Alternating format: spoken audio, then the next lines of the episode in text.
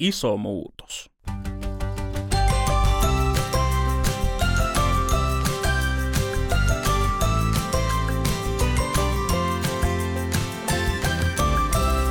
Donkkipodi. Moikka! Mä oon Aleksi ja sä kuuntelet nyt Donkkipodia. Tällä kertaa alkaa taas uusi aihe.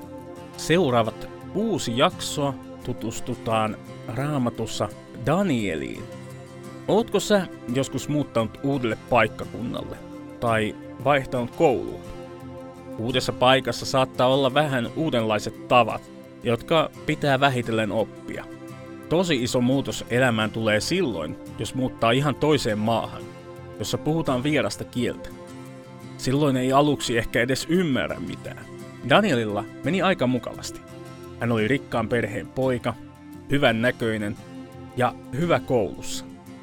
Hänellä oli varmaan myös paljon hyviä kavereita, joiden kanssa hän pelasi ja leikki Jerusalemin sokkeloisilla kaduilla.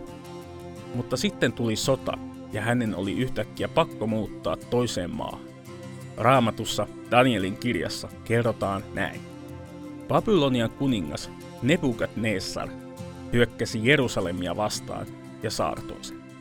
Kuningas käski palvelijoidensa päällikön valita israelilaisten joukosta sekä kuninkaallisesta suvusta että ylimysperheistä kauniita poikia palvelijoikseen.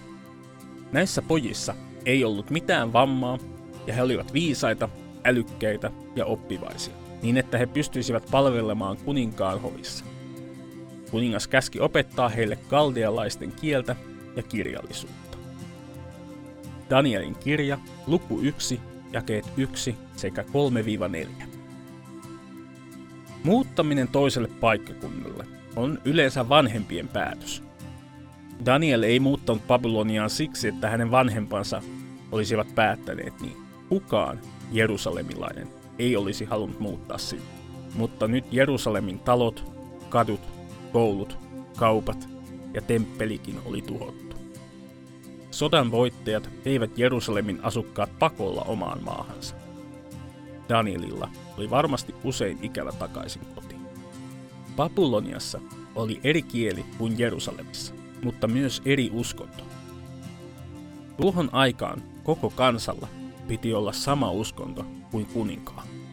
Danielista haluttiin tehdä kunnon babylonialainen. Hän halusi kuitenkin olla uskollinen elävälle Jumalalle. Se vaati häneltä paljon rohkeutta ja päättäväisyyttä. Onneksi hänellä oli myös ystäviä, jotka halusivat tehdä samoin. Rukoillaan. Jeesus, kiitos kaikista ystävistä. Aamen. Ja tämänkertainen kysymys liittyy sekin ystäviin. Miksi ystävät on tärkeitä?